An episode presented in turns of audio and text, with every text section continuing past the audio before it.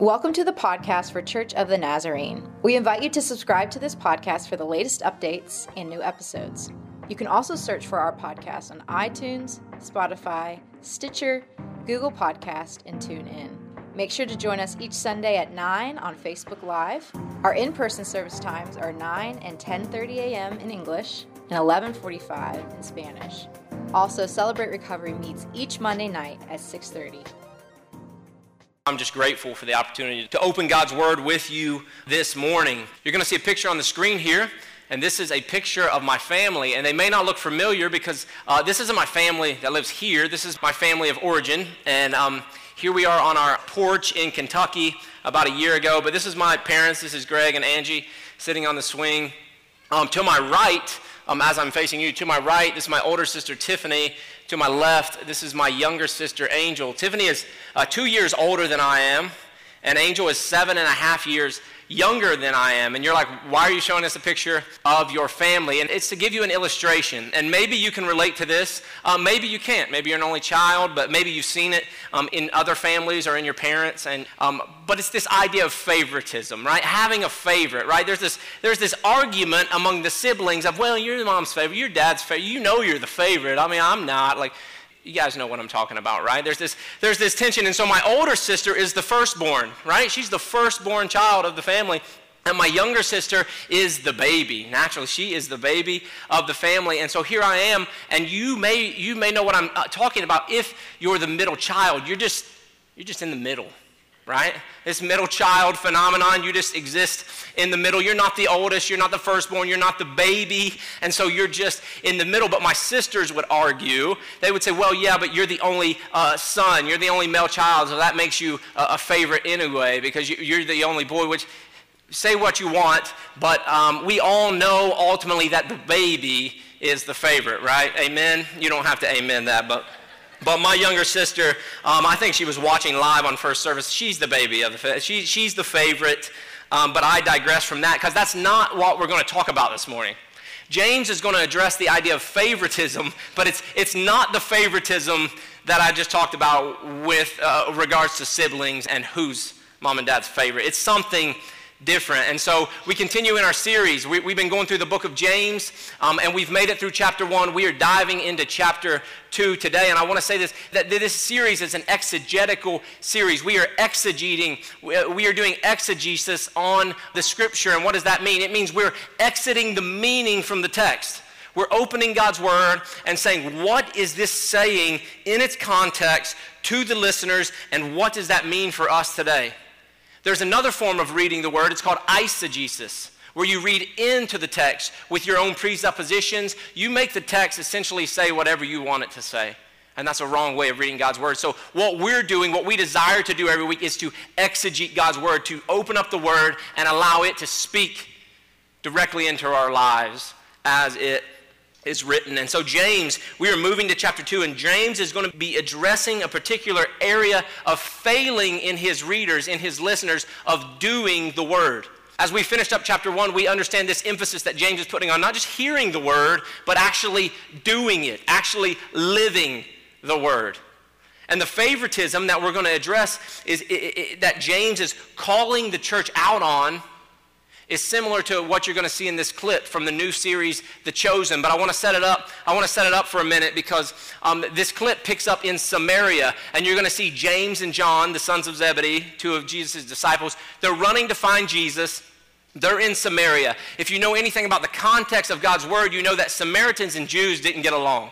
They had hatred towards each other. They had judgment towards each other. They, there was this wall, and they were not willing to tear it down. You stay there, I'm going to stay here, and that's how, how things should be. Well, Jesus, in John chapter 4, he meets a woman at a well, and she's a Samaritan woman outside the city of Samaria. He tells the woman all that she's ever done. She runs into the city and says, Could this be the Messiah? And because of the woman's testimony, it says that many believed in Jesus. So they go out and they say, Jesus, we want you to stay with us. We know you're Jewish. We don't care. We know this message is good and we need it. So Jesus stays, and the word says that many believed because of the word of Jesus. Because of his message, many placed their faith in him. But yet, there was still there was still this something deeply rooted in his disciples' hearts that, that needed to be removed. And you're going to see that at play here in this clip. Rabbi. Ah, you couldn't wait, could you? We're sorry, we just uh, wanted to clear a few things up, if that's okay. By all means. You Jewish boys are far from home. Yes, as a matter of fact, we are. Shalom to you too. Here's our traditional Jewish greeting for you. Don't lift a finger. That was a warning. Try it again and see what happens. Quiet, Big James. Shalom to you too. You filthy dogs! I said quiet.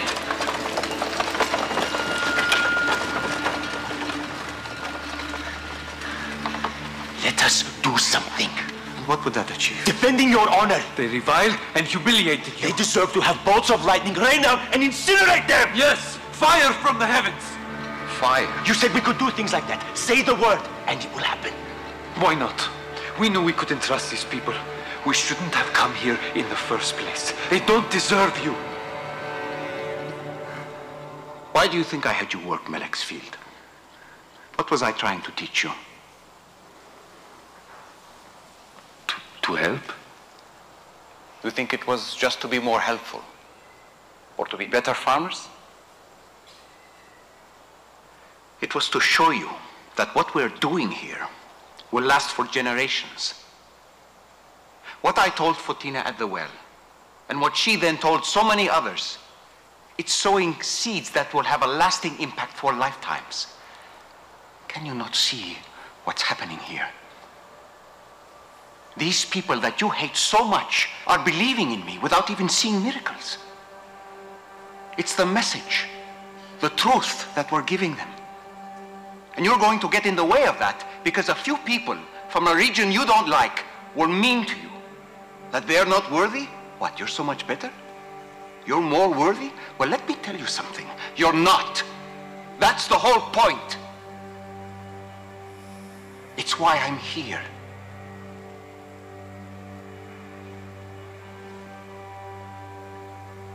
I'm sorry. I'm Sorry, Rabbi. As we gather others, I need you to help show the way. To be humble. We will.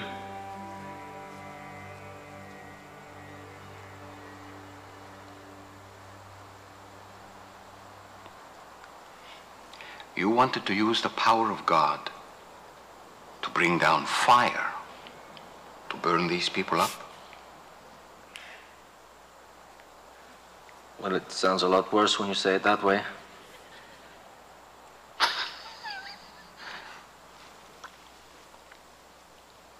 You too. You're like a storm on the sea. Come on. the sons of thunder at their finest. So, as we dive into James 2 today, we're talking about playing favorites. Playing favorites. And, and that's going to lead us into our passage. But before we get there, I want to take a quick look back at where we've been in James chapter 1. In chapter 1, verses 16 and 17, it says this Don't be deceived, my dear brothers and sisters. Every good and perfect gift is from above, coming down from the Father of heavenly lights, who does not change like shifting shadows. Verse 21 Therefore, get rid of all moral filth and the evil that is so prevalent, and humbly accept the word planted in you, which can save you. At verse 25, but whoever looks intently into the perfect law that gives freedom and continues in it, not forgetting what they've heard, but doing it, they will be blessed in what they do. And verse 27, which leads us into our text today religion that God our Father accepts as pure and faultless as this to look after orphans and widows in their distress and to keep oneself from being polluted by the world. And so now we're moving into chapter 2. We're moving into chapter 2, and we're going to find that these people that James is speaking to are not living lives characterized by genuine love and concern for all people. No, they're actually guilty of showing favoritism and partiality to some people over others. And for such discrimination um, in the church, it violates the kingdom law of love. In other words, the person who discriminates is not properly doing the word. So, would you stand with me for the reading of God's word today? We're going to be in James chapter 2. James chapter 2, verse 1. Here we go. My brothers and sisters, believers in our glorious Lord Jesus Christ must not show favoritism. Suppose a man comes to you in your meeting wearing a gold ring and fine clothes, and a poor man in filthy old clothes also comes in. If you show special attention to the man wearing fine clothes and say, Here's a good seat for you, but say to the poor man, You stand there, or you sit on the floor by my feet, have you not discriminated among yourselves and become judges with evil thoughts? Listen, my dear brothers and sisters, has not God chosen those who are poor in the eyes of the world to be rich in faith and to inherit the kingdom he promised those who love him? But you've dishonored the poor. Is it not the rich who are exploiting you? Are they not the ones who are dragging you into court? Are they not the ones who are blaspheming the noble name of him to whom you belong? Verse 8 If you really keep the royal law found in Scripture, love your neighbor as yourself, you are doing right. But if you show favoritism, you sin and are convicted by the law's lawbreakers. For whoever keeps the whole law and yet stumbles at just one point is guilty of breaking all of it. For he who said, You shall not commit adultery, also said, You shall not commit murder. If you do not commit adultery, but do commit murder, you have become a lawbreaker.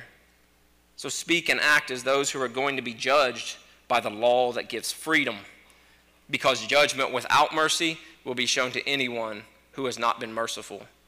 Mercy triumphs over judgment. This is the word of the Lord. Would you pray with me? Heavenly Father, we thank you for your word. And in this moment, we invite your word to examine our lives. We put ourselves under the word and allow it to examine us, God. Give us ears to hear, give us hearts to respond in obedience, that we would be your people. In Jesus' name, amen. You can be seated. You can be seated. So, for the rest of our time, we're just going to pull that text apart. We're going to pull it apart for the rest of our time together. And we're going to start in verse 1. My brothers and sisters, believers in our glorious Lord Jesus Christ must not show favoritism, must not show partiality to anyone. This word here, this word favoritism, partiality, is literally a, a receiving of the face, a judging by outward appearance. It is to be impressed by outward appearance. It's to be a respecter of persons based on outward circumstances outward circumstances. And it's interesting how he frames this statement. He says, My brothers and sisters, believers in our glorious Lord. It's important. That phrase is important because the basis for that phrase is a rendering from the Old Testament use of the word glory, which was to signify the presence of God. And so what James is doing here, he's taking, he's taking the title glory and he's applying it to Jesus Christ to remind his listeners this is who you are serving. It is the glorious Lord. And faith in the glorious Lord Jesus leaves no room for this behavior. Because Jesus Christ, in his, in his glory, in his glorified state now, he's reminding them that his glory and majesty is so beyond our comprehension that to see him face to face, that to see his glory, we would fall as though dead, as John said in Revelation. When he saw the glory of the risen Christ, he fell as though a dead man, or perhaps even die, as the Old Testament has alluded that God said, I cannot show my glory to you face to face, or you, you would die. And what James is setting up here as he, as he dives into this portion of teaching, he's saying, listen, there is, there is your Lord, Jesus Christ, to whom you have confessed your faith, and he, his glory is beyond, beyond comprehension. How dare you make distinctions amongst mere human beings? For this is the God whom you serve. And this statement that he makes in verse 1 is an imperative statement to the believers to whom he's writing. This isn't an opinion. This isn't, this isn't just, hey, uh, this is a suggestion, church. This is my opinion on how things should be. No, this is, this is a, an imperative statement, and the church is engaging in this sort of behavior. And James is appalled by the church's behavior. First off, because it's a direct contradiction with God's character. The Apostle Paul would pen in Romans chapter 2, he would say that God does not show favoritism in his righteous judgment. God does not show favoritism. So this act, this behavior is in contradiction with the character of God. And secondly, it puts these Christians in the position of acting just like the ungodly world around them as they are disobedient to the king's royal law. And so he continues. Suppose he, he poses an illustration for them. Suppose a man comes into your meeting wearing a gold ring and fine clothes, and a poor man in filthy clothes also comes in. If you show special attention to the man wearing fine clothes and say, Here's a good seat for you, but say to the poor man, You stand there or sit on the floor by my feet, have you not discriminated? Have you not made distinctions among yourselves and become judges with evil thoughts? Remember, he's writing to the church. And if you'll remember back in James chapter 1, verses 6 through 8, when we talked about doubting, right? When it talked about praying and asking, uh, but do not doubt. For a person who doubts is like a wave tossed on the ocean. They're double minded and unstable in all their ways, is what James said. Well, that same word, the word doubt back there in 1 verses 6 and 8, it meant something like self disputing, being divided against oneself, double minded and fickle. Well, this word discriminated in verse 4 is the exact same word. It's the exact same word in the Greek. So, if we understand the idea and the danger of being divided and double minded and turned against oneself in our relationship with God, then it shines light on why it's so wrong to have such distinctions created in the church amongst the people of God. We're divided amongst ourselves. We're divided against our own body, against ourself. He said, and you become judges with evil thoughts. Now, listen, listen, church. This is going to happen everywhere else. This idea of showing favoritism and showing partiality, receiving of the face, of outward appearance and circumstance, this is going to happen everywhere else. But the Bible says that for those who have placed their faith in Jesus, this must not remain a reality. So ask yourself this morning Am I a person who acts with favoritism, with partiality towards others based on outward appearance or circumstances? Am I a respecter of persons? Well, how, how does that look today? Do we live that way in the celebrity culture in which we find ourselves living in? Even in the church? Are we a respecter of persons? Do we live that way when it comes to politics and political figures? Or maybe even a little closer home, do we show partiality as we examine the appearance of the cashier to determine which, which line we want to check out at at the grocery store? Or maybe, maybe we show favoritism based on the status of the person to whom we're engaging with. Or maybe, maybe it's choosing which neighbors you're going to be most friendly with based on the signs that are posted in their yard. Or perhaps, do you freely give to those campaigning for support, whatever that support might be, but withhold it from those standing on the street corner? Am I a respecter of persons? James continues in verse 5 Listen, my dear brothers and sisters. Has not God chosen those who are poor in the eyes of the world to be rich in faith and to inherit the kingdom he promised those who love him? Listen, you can look throughout the history of God's people and you can see that he has shown special care and concern for the poor and for the persecuted. Search your Old Testament account of God's people. Look at the life and the ministry of Jesus Christ, and you will find numerous examples that God does not show partiality especially when it comes to rich and poor, to status, to appearance, to outward circumstance. Jesus declared this in the Sermon on the Mount Blessed are the poor in spirit, for theirs is the kingdom of God. And it's been demonstrated that the poor are more apt to rely on God, to place their faith in Him, because they see and know a need that those with wealth have trouble knowing. He doesn't say those who have wealth cannot come in, this faith. That's not what he's saying. But he says there's a need. And he continues in verse 6 but you have dishonored the poor. Is it not the rich who are exploiting you? Are they not the ones who are dragging you into court?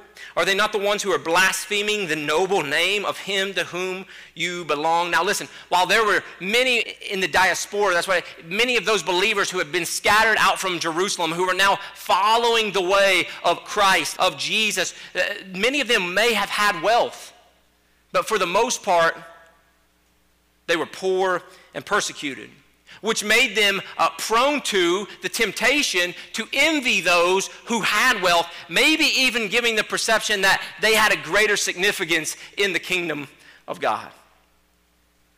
Are we guilty of that today? I want to encourage you, I, I, want to exhort you, as James did his hearers to you today, to be very careful how you interpret or misinterpret wealth, popularity, status appearance. Those things can be very deceiving. I don't have to convince you to, to look at celebrity Hollywood, to look at the politicians and, and that realm, and, and even some in the church. Yes, yes, those, those flashy false teachers who, who pervert the gospel. They're all about one thing manipulating people to have control. They're always wanting something from you and from I and from, from each other. And most often, that something is control, what we can give them. Yet they, they can be found openly blaspheming the name of Him to whom you belong if you're part of the family of God. But do we honor them?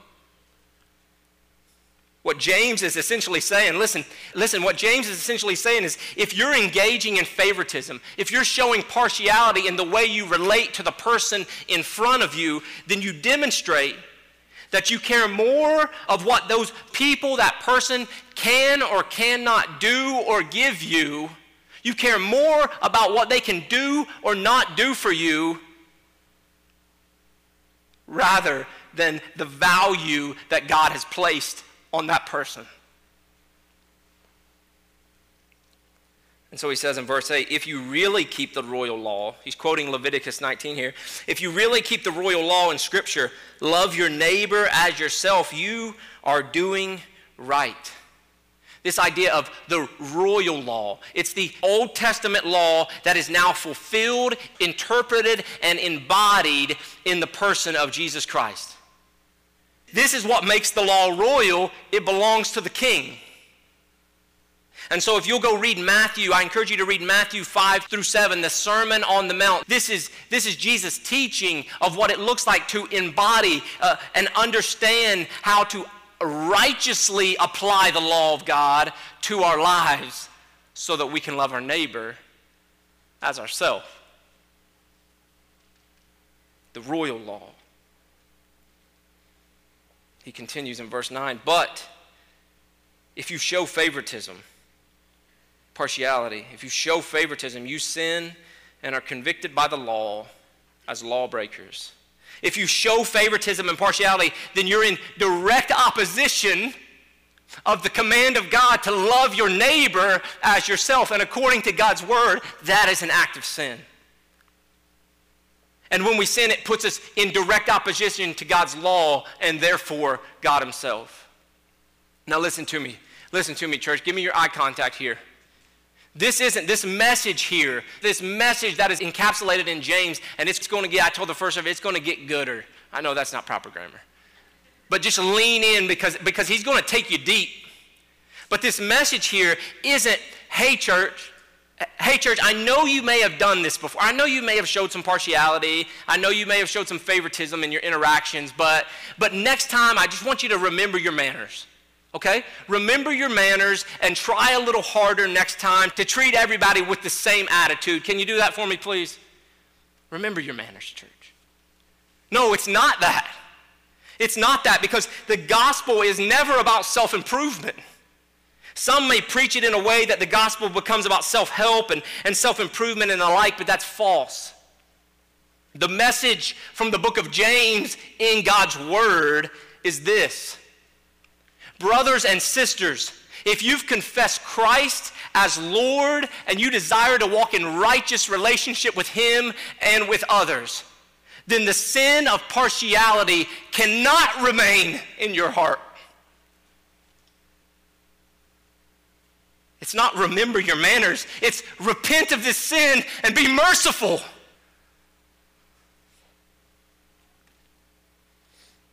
Yet we're often tempted to, to only deal with the fruit of the problem. All right, I'll try to be nicer.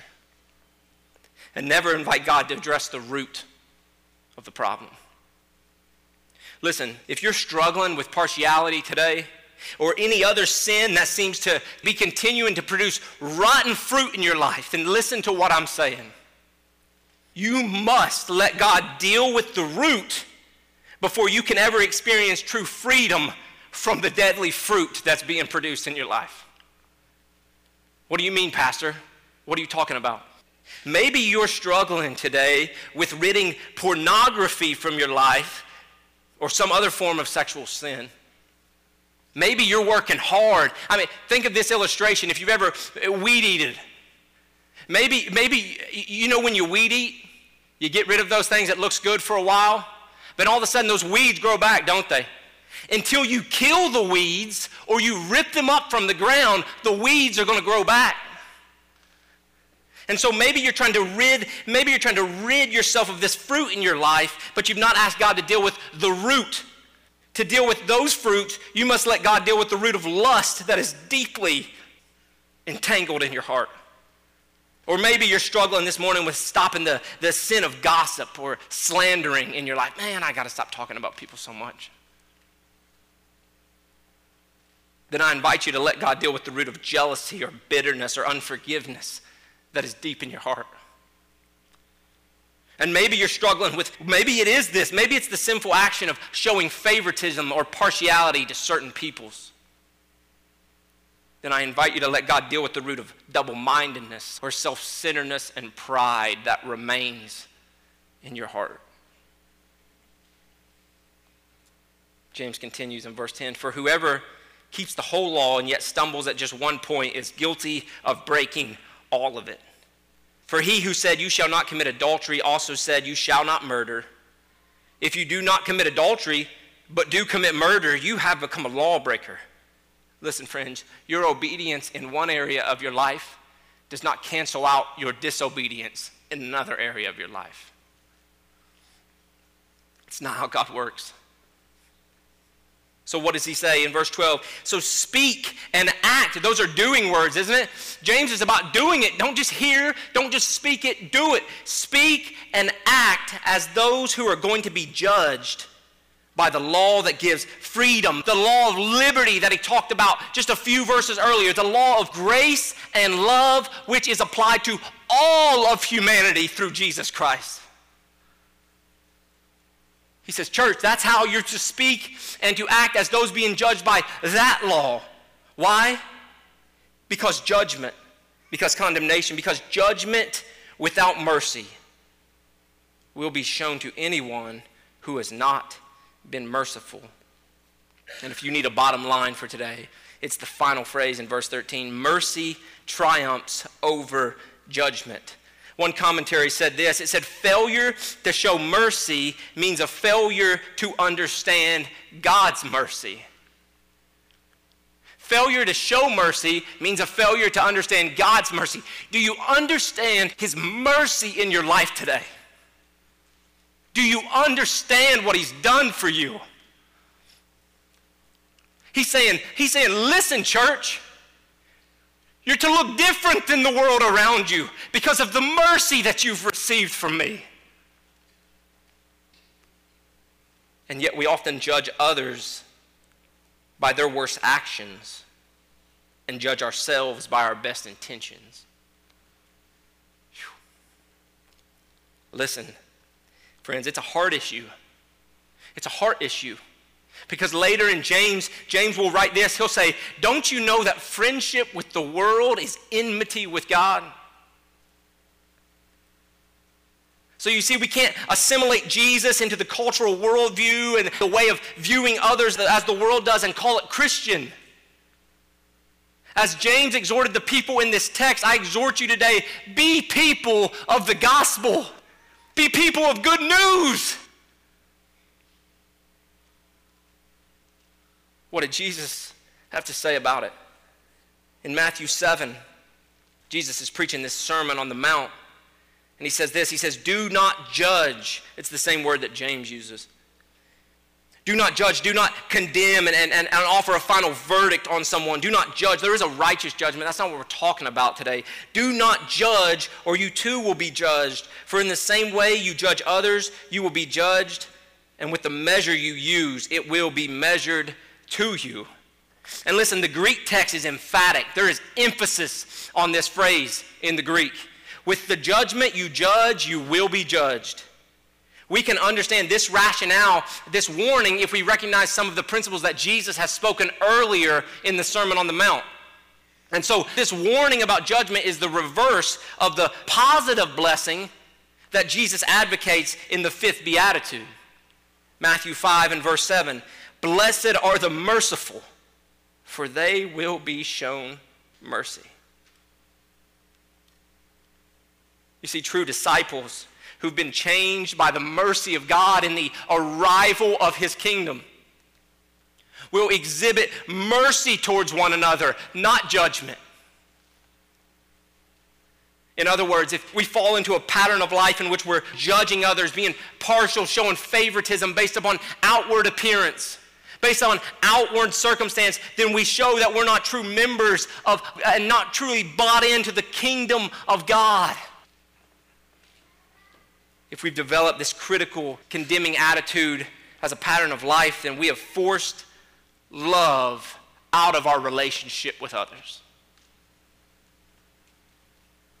Listen, I'll say it again. Partiality and being a respecter of people, it's going to happen everywhere else. But our vision, our way of living must be that of living out the gospel as we live into the kingdom of God.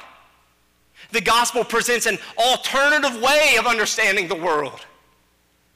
It claims to be universal, it's for, it's for all of humanity.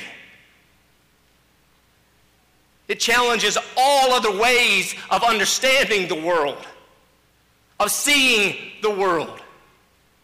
And perhaps one of the most distinct attributes of it, that is the gospel, is the fact that it is non coercive. The gospel invites belief, it doesn't coerce someone to believe it or to agree with it, it invites faith. So, what is this gospel? I'm glad you asked. Jesus recorded uh, saying these words in the Gospel of John in chapter 3 For God so loved the world that he gave his one and only Son, that whoever, with no partiality,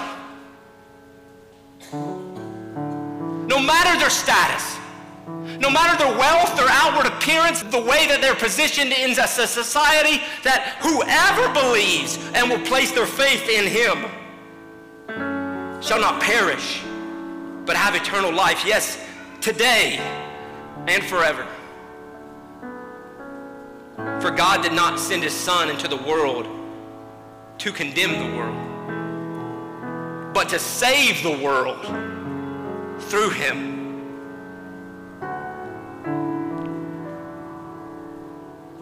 We need his vision, church. We need his vision.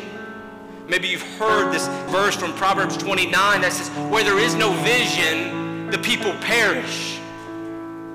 Where there is no vision, the people cast off restraint. They simply go their own ways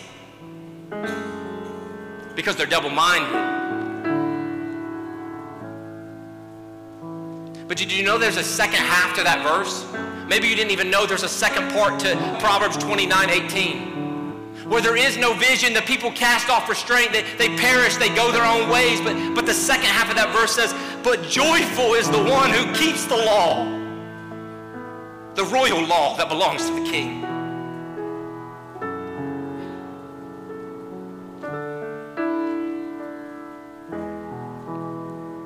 I invite you to stand with me this morning. I invite you to ask, ask the Lord to help you with your vision, to open the eyes of your heart, to help you be a person that lives out the gospel in your interactions every day. Because, church, favoritism and partiality, it's going to be shown in every corner of the world in which we live. But the Word of God says it must not, it must not be so in the church. Ask Him to help you with your vision. And listen, some of you may be listening today and say, Pastor, I don't even know if I'm right with God. I don't even know where I stand with Him. After hearing this word, uh, I invite you today to respond, to repent. That is to repent of your sin, to turn in, the, in, in another direction, to believe on the name of Jesus, and you will be saved. What does that mean? That means you'll be forgiven of your sins. You'll be justified before God. He will regenerate your heart and begin to give you his desires, and you'll be adopted into the family of God. And maybe today, maybe you today, you, say, I've experienced that. I know I have, but God is pressing in on something in my heart. Then I invite you today to repent and to surrender to God's sanctifying grace in your life. Entire sanctification in the church, we, we believe in entire sanctification where we consecrate our whole self, all that we are to God and then he sanctifies us day by day to reflect his character and his love to a world that he came to save.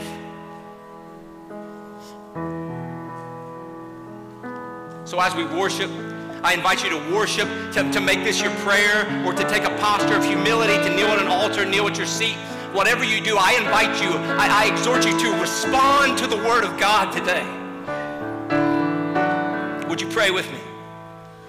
King Jesus, I pray that your church, I pray that your sons and daughters, that your people would, would live in to the unique calling that you've given us as, as kingdom people, people of the gospel in a fractured and deceived world that desperately needs the hope and truth of the gospel. Would you give us vision, Lord?